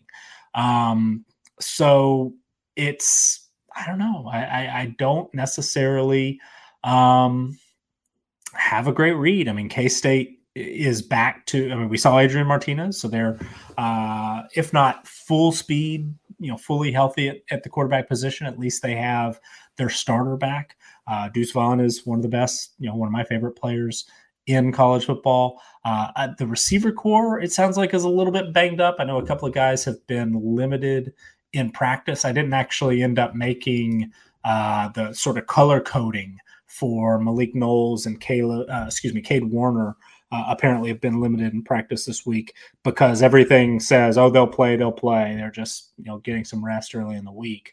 Uh, but we'll see. I mean, they're they're it's that time of year. You know, uh, everybody's a little bit banged up. Um, but yeah, I mean, K State's a, a, good team. They rank ninth in team performance overall. They've climbed all the way to 16th in our power rankings, uh, which is probably higher than anybody else has them. I, I you know would have to look at that uh, composite that uh, that Nate put together, but um, I I would be surprised if anybody else has K State as a you know top sixteen team. Um, uh, but we've been a little low on Baylor. Our, our you know roster strength numbers don't necessarily love uh, the way Baylor's you know uh, units are built. Um, I know it sounds like they've dealt with what a lot of teams, another sort of layer to things, not just as everybody banged up. Apparently, you know, uh, it's flu season, right? So a lot of teams are dealing with that. Apparently, that had something to do with why Richard Reese was a little bit limited, the really talented true freshman running back for Baylor. Um, Squirrel Williams was able to come back after missing a couple of weeks and and uh, had a huge game. So you know they they are able to plug guys in and, and get production. Um, they've been, you know, dealing with injuries in the receiving corps, the tight end position. Uh, but Baylor's just, you know, solid. They're a well coached team. Both of these teams really are well coached. Um, and they don't necessarily have uh, either of them, you know, major strengths. K State has a, a, you know super explosive running back who can be a weapon in the passing game. They also have an All American caliber, you know, pass rusher. but uh, beyond that, the depth isn't necessarily there. I know, you know, Malik Knowles has, has uh, flashed at times this year, um, and certainly they've made some. You know, a lot of their receivers have made an impact in the return game and things like that in the past. But um, you know, Baylor doesn't necessarily have any superstars. Uh, their best player is an interior defensive lineman, Siaki Ika. Um, so it's just I don't know. They're they're not super flashy, and and uh, it's a little bit difficult sometimes, I guess, to evaluate a team like that if you're not able to to really dig in and and watch uh, you know play for play and and you know honestly I haven't had an opportunity really to do that in the last month with Baylor. So um, they're a good, solid team that I think is certainly capable of winning this game. Uh, but I feel the same same way about K State. So I I kind of like that our projection basically has this as a coin flip, um, with the game being in Waco. Yeah, I mean, you know, give Baylor a, a, a slide edge, um, but yeah, this this is a game that it won't shock me if Baylor wins by two touchdowns. It won't shock me if K State wins by two touchdowns. This game really could go uh, either either direction, and I think the the range of outcomes is probably the the widest of this game uh, of any that we've discussed this week. Xavier, do you think? Um, I mean, I don't know. I think the the last game had a lot of uh, possibilities, but with these low spreads, you know, uh, one bounce, one missing player, uh, you know, one bad decision, whatever it is, uh, can can turn a game. Who is more likely to turn this game? Do you think it's Baylor or K State? I'm gonna go Baylor. I, I think this is a team in K State that has found somewhat of their identity. Um, I, yeah, I mean, sometimes you just learn to play hurt as a team, right? You know, it almost it almost galvanizes you into some this, you know, uh, in some ways because at the end of the day, uh, I'm sorry, yeah, in some ways. So I think last week as well, the other piece too, is that they, in my opinion, did not put a game, it didn't even show up for the first half of last week's game. Uh, that's got to be a bitter taste in their mouth, especially when you know you get your starting quarterback back in Adrian Martinez. You know, this is a team that still at that point, you know, ha- controlled their own destiny in the Big 12. Um, and now they've got, you know, they've, they've got some luck that is need to be had in front of them, you know, for them to make the uh, the Big 12 championship. Um, and it's because they didn't show up while being at home to a Texas team that I thought that they were better than coming into the week. To be perfectly honest with you, um, especially I mean, I mean, what can you say after the, the way that they handled Oklahoma State, right? Um, so you know, but I think that they have their identity is back. You know, this is a team that you know, like Oregon, like we talked about, was one of the best running teams in the country uh, before Adrian Martinez goes down. Um, you know, him and Deuce Vaughn, you saw what they did to Oklahoma earlier in the year. And I know Oklahoma hasn't been an impressive bunch this year. It's still Oklahoma. And there's still a ton of talent on that team, and they still ran over them, over, around, through. You know, they, they were like bad food. It, it, was it was really an ugly matchup. Uh, so I, I think when you look at this week, though, you know they are playing a Baylor team that once again is extremely well coached. I mean, how many how many LSU fans were calling for them to go get Dave Aranda after the first two weeks of this season? Uh, you know, that's just you know, I mean, I mean, if I could pull up the tweets, I would. You know, I, I just you know, you look at how good that they've been able to navigate this year and what would be considered a down year for them, obviously. You know, off the back of a Big 12 championship game, you're like, okay, six and three up to this point uh, it isn't the most impressive. But they they really they really righted the ship after the West Virginia loss, right? They beat a Kansas team. Yes, they had their backup, but they still beat a Kansas team that last week beat Oklahoma State. Uh, they beat a Texas Tech team pretty handedly, and last week they beat Oklahoma. Uh, which one? Once again, they felt I felt like they let Oklahoma hang around a little bit too much in that ball game. Be perfectly honest with you, uh, you know I feel like they should have put their foot on their neck early and just be like, "You're not coming back in this game. You're not going to win this game." Um, and, and, it was a little bit of too much of a back and forth affair um, at points. But I how raucous is Waco really going to be this week? Because that's one heck of an atmosphere. Don't get me wrong, but with you know with everything right now, mm, I, I, this is tough. I I w- this week in particular has been tough as a whole, but this game in particular, decisiveness here. Yeah, I, I just I just not can't. Used to, Xavier, come on. What are you sleep deprived? Pick a team. Let's go. I must be rubbing off on you. I'm like, yeah, yeah, yeah, come on. Yeah, yeah, yeah. Indecisive Nick. Uh, um, give me Baylor. Get, get, give me Baylor. Let, us get home weird. Team. Yeah, let's, right. let's go home team. You know, and they still at this point, and I don't know, you know, Google's not showing me tiebreakers, but they're still in it for the Big 12 championship game. So, you know, let's let's see what happens. Give me Baylor at home. You know, um, I would love to see K State win this game. I'm a, I'm a huge Deuce Vaughn guy, and I I was, you know, on the Adrian Martinez train as soon as he transferred away from the cesspool that was Nebraska. But give me Baylor. give me give, give me Baylor. I like it. I like it. Uh, planting your flag wholeheartedly into Baylor with no indecisiveness. With no indecisiveness. Uh, yeah. uh, number 15, UNC hosting uh, Wake Forest. Wake Forest is a uh, three and a half point uh, favorite. I, I actually have that reverse. Wake Forest is at home, UNC on the road. Uh, Wake Forest is a three and a half point home favorite. Uh, we have them closer to a two point favorite. 76 and a half is the total. Uh, we're not getting anywhere close to that one, uh, closer to 61 uh, in, in, this game. So, uh, Nick, another fun one where the ranked team comes in uh, against the unranked team, and the unranked team is favored. So, uh, do you have a better uh, feeling about this one than Baylor and K State? Nope. That's to the point. There you go. That's how you be decisive about your indecisiveness, Xavier, right there. No, I mean, you know, this is a game Wake Forest can win.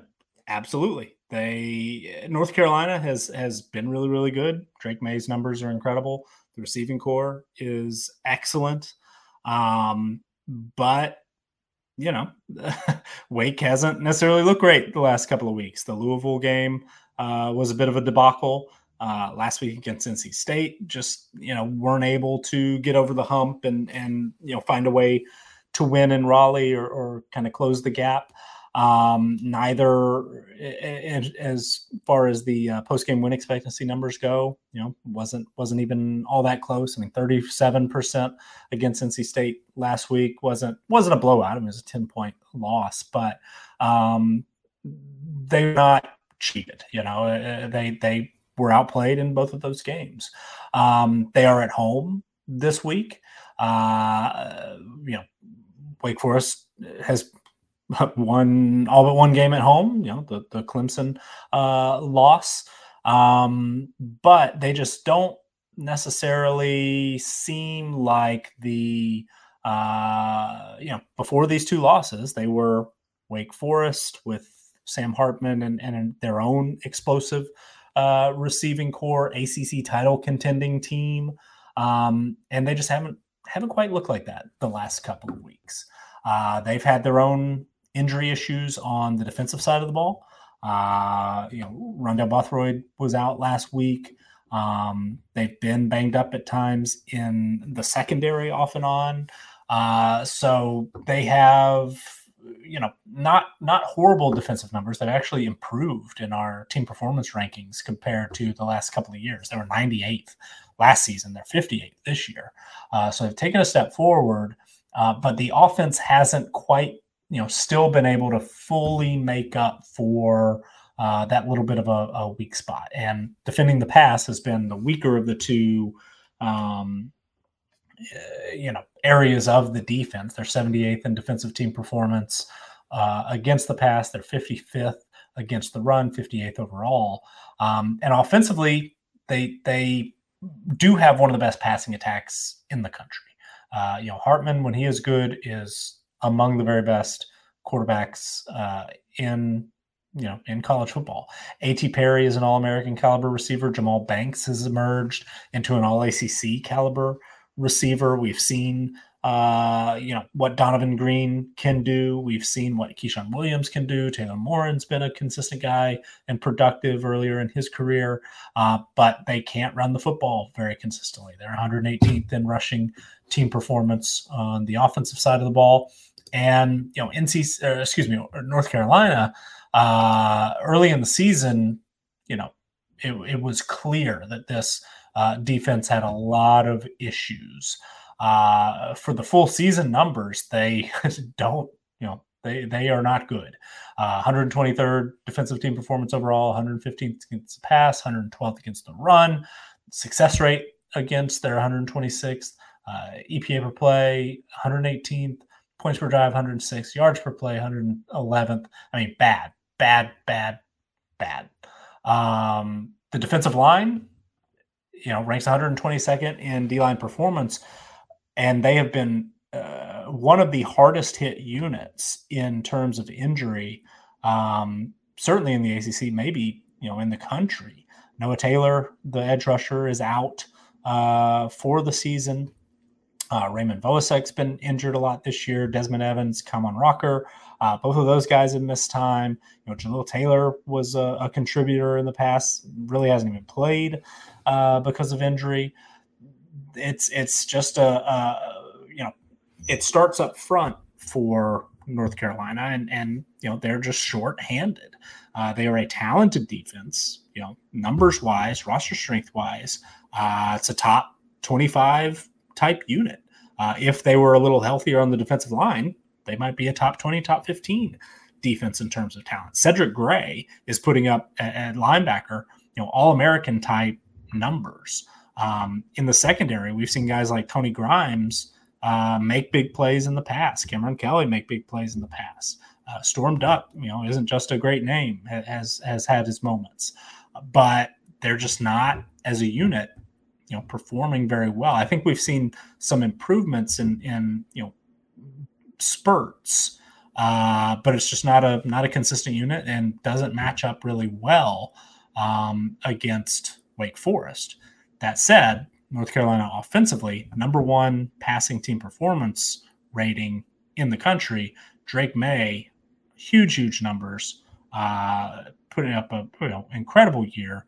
Josh Downs, is uh, definitely on the short list of my favorite receivers in college football. Uh, overcame an early season injury, has come up huge. You know, last week was great.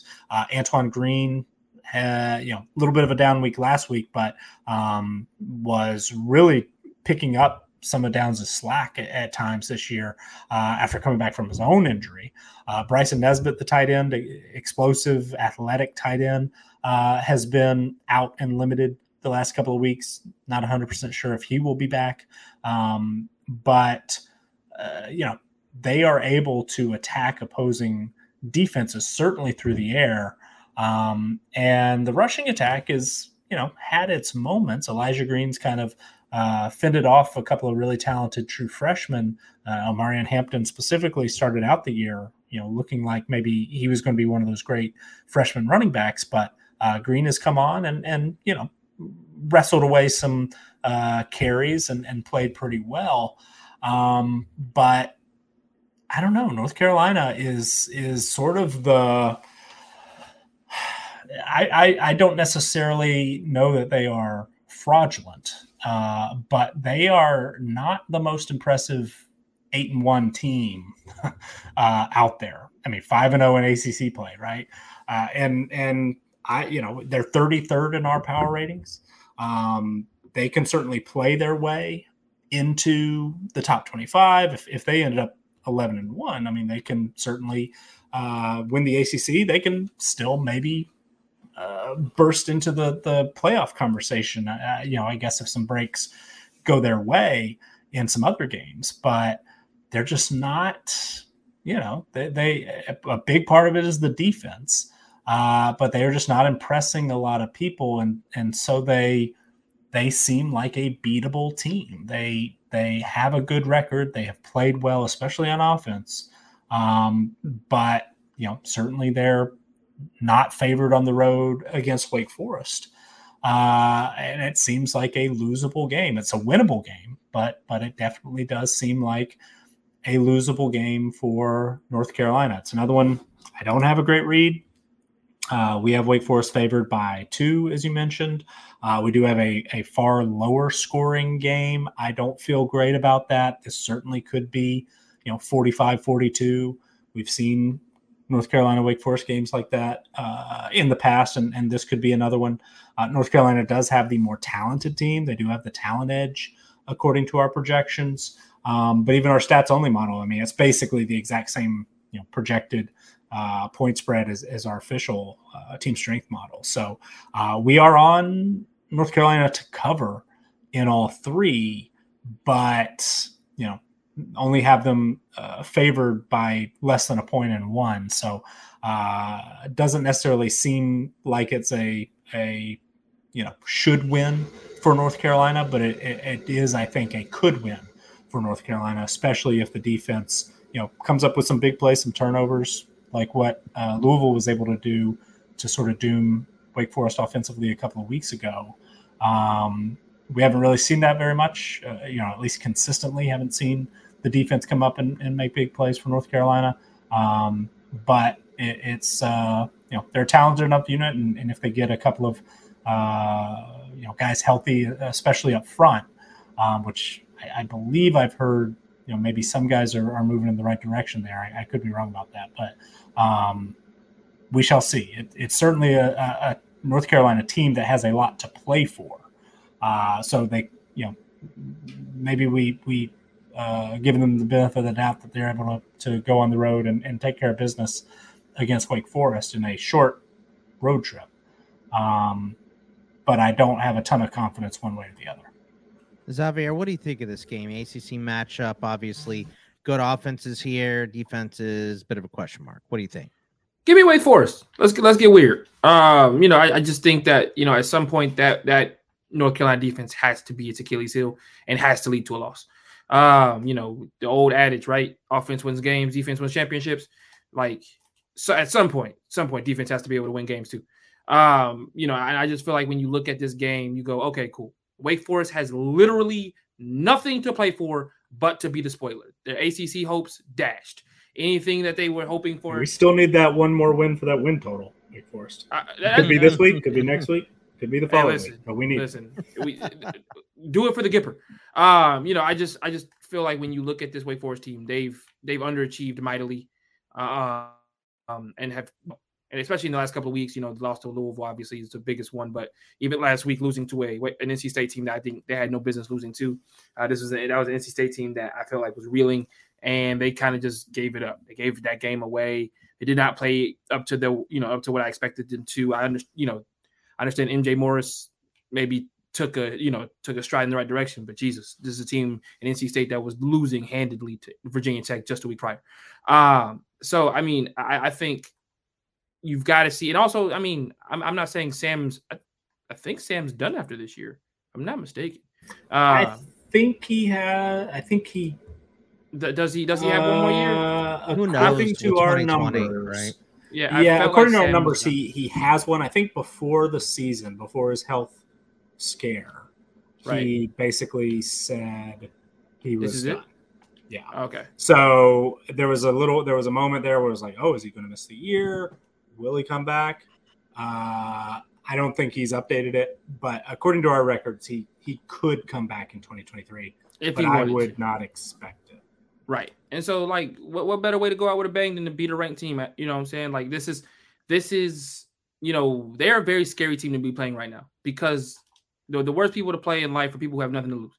Because they can literally throw the door, you know, the house at it and in, in an event to beat you. And that's what they're gonna do. I mean, Wake Forest is going to throw everything at this North Carolina defense because they know how bad they are. This game might be very reminiscent of, you know, Wake Forest's matchup versus Clemson a couple of weeks ago, right? Where this game ends 45 38 or ends in overtime 45 42 because both defenses refuse to do what their job is.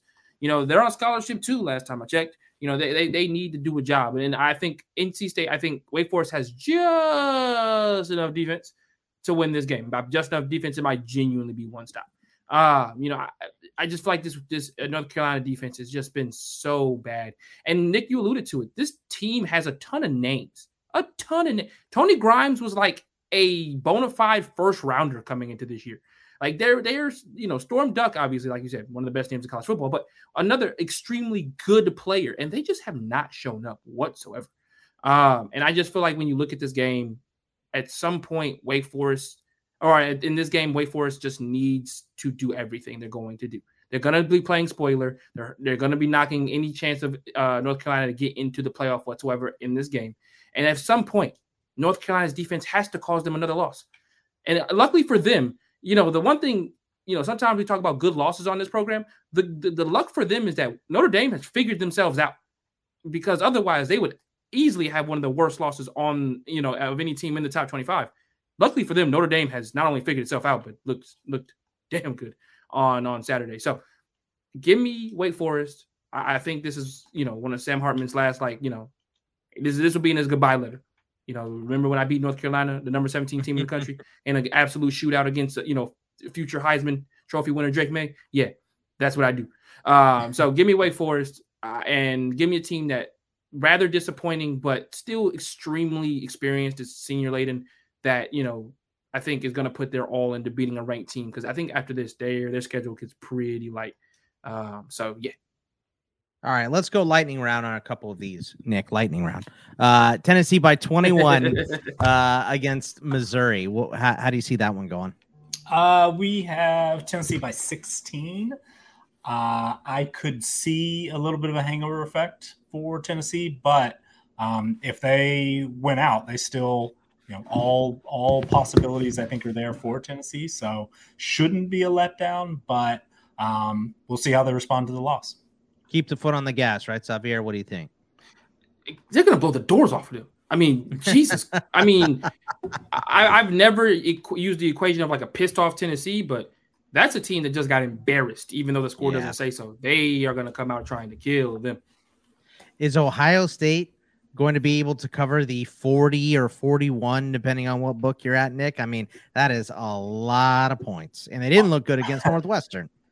Our official projection, uh, team strength model, is 30 and a half. So, you know, 10 points below that. Our stats only model, which I trust more in the bigger spread uh, projections actually does have Ohio State covering. Ooh. Did you guys know that Indiana is the fastest paced offense in the country in college football? Are you serious? And they're not no, no. good on offense. They're, aren't they the lowest uh, time of possession offense in the country as well? They that were last would week. make sense, but yeah, they're they're number one in offensive pace, 19, 18 seconds uh, per uh, play. They rank like 110th in offensive team performance, 112 passing, 116th rushing. So could be a lot of three and outs. And Ohio State could, you know, kind of have a, a get right uh, performance on offense. By the Ohio way, State might they, win they, 88 to nothing. They moved up to 130th. Uh, so uh, Old Dominion moved down to last to 131st.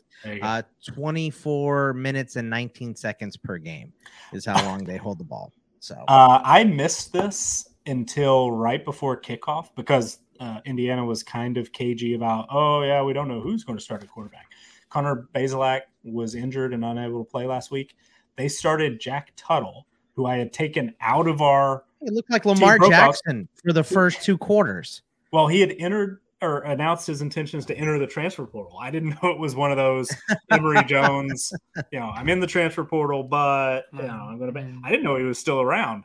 And what really is the portal, start. man? Yeah. Well, he gets injured. Bazelak's going to be back. They played three other quarterbacks last week. It was a mess. Uh, I I feel like I feel like that Indiana job might open soon. By the way, yeah. Especially if they lose 88 to nothing, which I think I don't I don't know if it'll be that bad, but I mean Xavier, uh, because I was looking before and almost all of the money's on Indiana. I mean, nobody wants to lay 40 points. So uh, I mean you say that, but they give the ball back so quickly that Ohio State might not have a choice. Look, I'm yeah, just telling like, you what like, the numbers say uh, I, I, on it's 99% of the cash is on Indiana right how, how you call the dogs off when they keep giving you a bone like what, what are you what are you going to say at this rate? If they just keep giving you the ball the ball back at your own forty, yeah. okay. Get the freshman running back. And you have a little something to prove sure. after scoring 21 last yep. week against That's Northwestern. True. That, that is a recipe for blowout win. disaster. Yeah. Yep. Uh, all right, Xavier. Uh, Illinois um, still being ranked. I know you're not the biggest fan of that, but uh, six and a half point favorites uh, against Purdue. Are they covering that? Give me Purdue straight up. Purdue straight up. Uh, Nick, uh, Illinois, uh, Purdue, Illinois bounce back. Uh, we have Illinois covering in all three models, not by a ton, but uh, feel pretty good about Illinois. We've been, I've liked, you know, we've we've been right more than wrong on Illinois this year. So we'll this team isn't bad out. enough for Illinois to lose to them, right? Because Illinois only Illinois lost to Michigan, Indiana, and Michigan State. Michigan yeah. State uh, I don't know. Oh, Purdue's bad enough for right. Illinois to lose to them. So I don't understand that at all. Still uh, the best defense in the country. Yeah, they're very good. Um, not against Michigan State. Uh, LSU by three on the road against Arkansas. Nick, what do you think? Our uh, we actually have Arkansas with a slight talent edge in this game. Uh, that is with the home field advantage factor.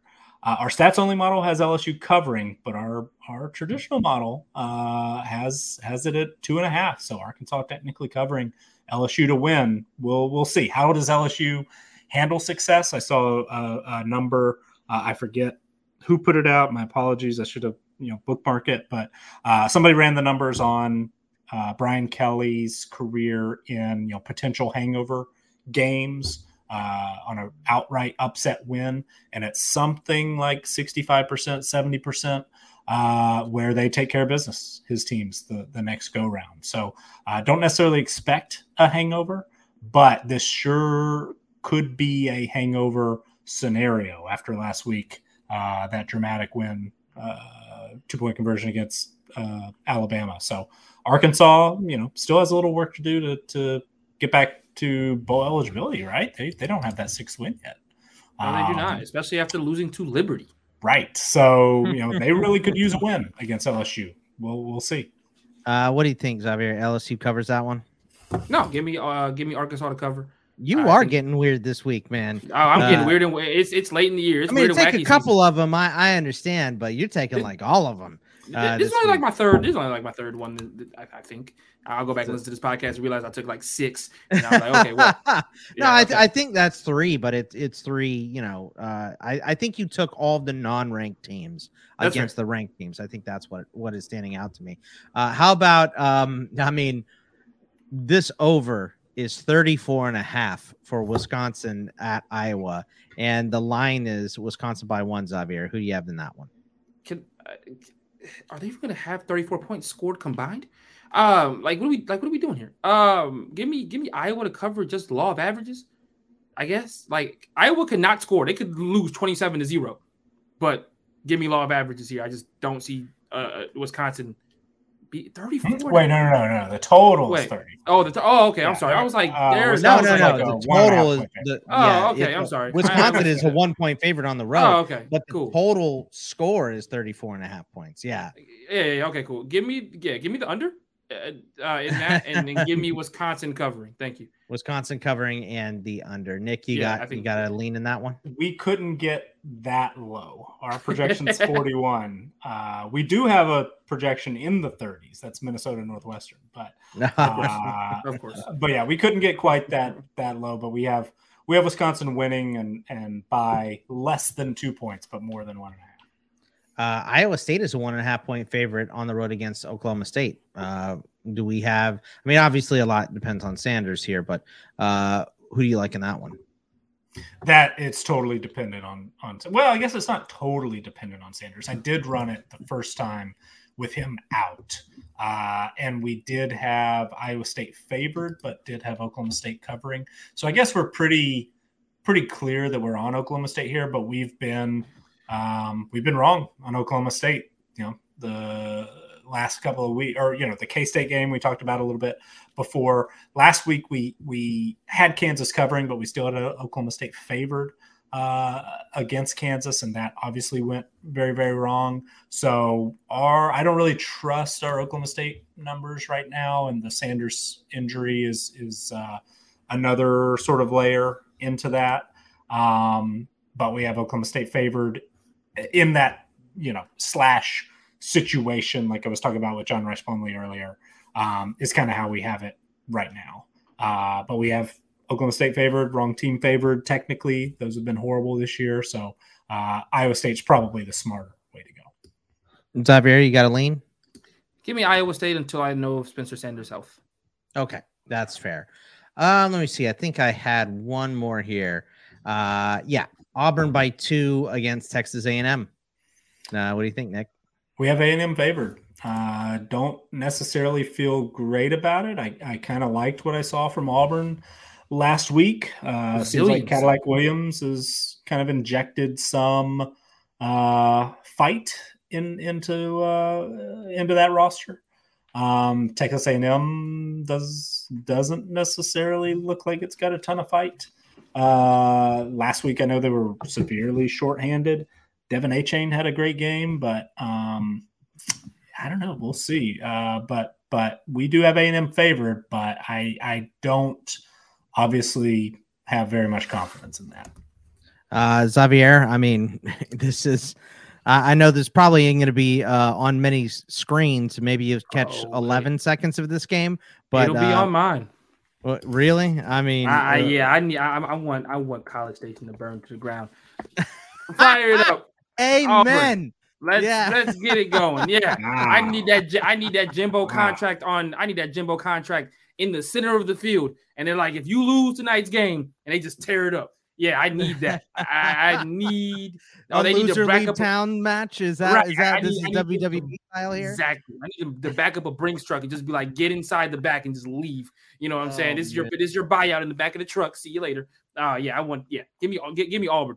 And I love Cadillac Williams, which is the only reason I'm even going for this. To be honest. Uh, I mean, that made me feel so old. Uh, Cadillac Williams being head coach. Jeff Saturday right? is an NFL head coach, coach yeah, now. Right? I mean, yeah. it's uh, yeah, uh, it, it's it's a little wild seeing these things and uh, also seeing new gray hairs every day. So, uh, but that will wrap it up for us on this edition of the CFB Winning Edge podcast. Remember, you can follow us all on the Twitter at Bogman Sports for myself, at CFB Winning Edge for Nick, and at Xavier underscore Triche T R I C H E for Xavier. Any well, I forgot who's on Fraud Watch. Uh, who do we got for Fraud Watch this week, Xavier? Before we go, we I think I think we covered most of Fraud Watch. I had North Carolina on Fraud Watch. TCU remains on Fraud Watch. You know the vibes. Uh, Florida State at Syracuse. Florida State Fraud Watch. Um, and I think that is it on my fraud watch alert for this week, but come back next week for more toxicity. I, I, think we, uh, I think we, uh, God, my, my brain and my mouth are not connected right now. It is late. We if we remember going back to our team previews, uh, I, I remember being asked if Georgia's to lose a regular season game, what's it going to oh, be? Here we go. And I said at Starkville and, and, Mississippi State. I have less confidence in that, but uh, we are, you know, we see a decent edge for uh, Mississippi State to cover. Kind of a tricky spot, potential letdown. Big win last week for Georgia. I don't know. Hey, you know what? State's I, giving him some trouble listen, at times. Listen, I'm, I'm sending this sound soundbite to Kirby because this is all he needs is fuel. That, that's it. he don't need he don't need much, but this is all he needs. That's a Georgia fan. Are you? I think I actually said fan? Georgia would lose that game in our team preview. Yeah, I'm, I'm we'll see. Sure. If uh, if it right. if it happens, we'll go back and. I didn't even ask about that game because I looked at it and I went. All right, Georgia's gonna smash them. That's so. why I. That's why I just threw it in there. You know. All right. Well, look, that is gonna wrap it up for us. Uh, uh, appreciate everyone listening. We'll be back next week for another preview. So uh, good luck, everyone. We'll see you next week. Take it easy, everybody. Thank you to our Patreon supporters for keeping our show ad free and for funding our wide range of college football analytics projects. Thanks also to Blake Austin for our theme music. To learn more about CFB Winning Edge, visit patreon.com slash CFB Winning Edge or follow us on Twitter at CFB Winning Edge.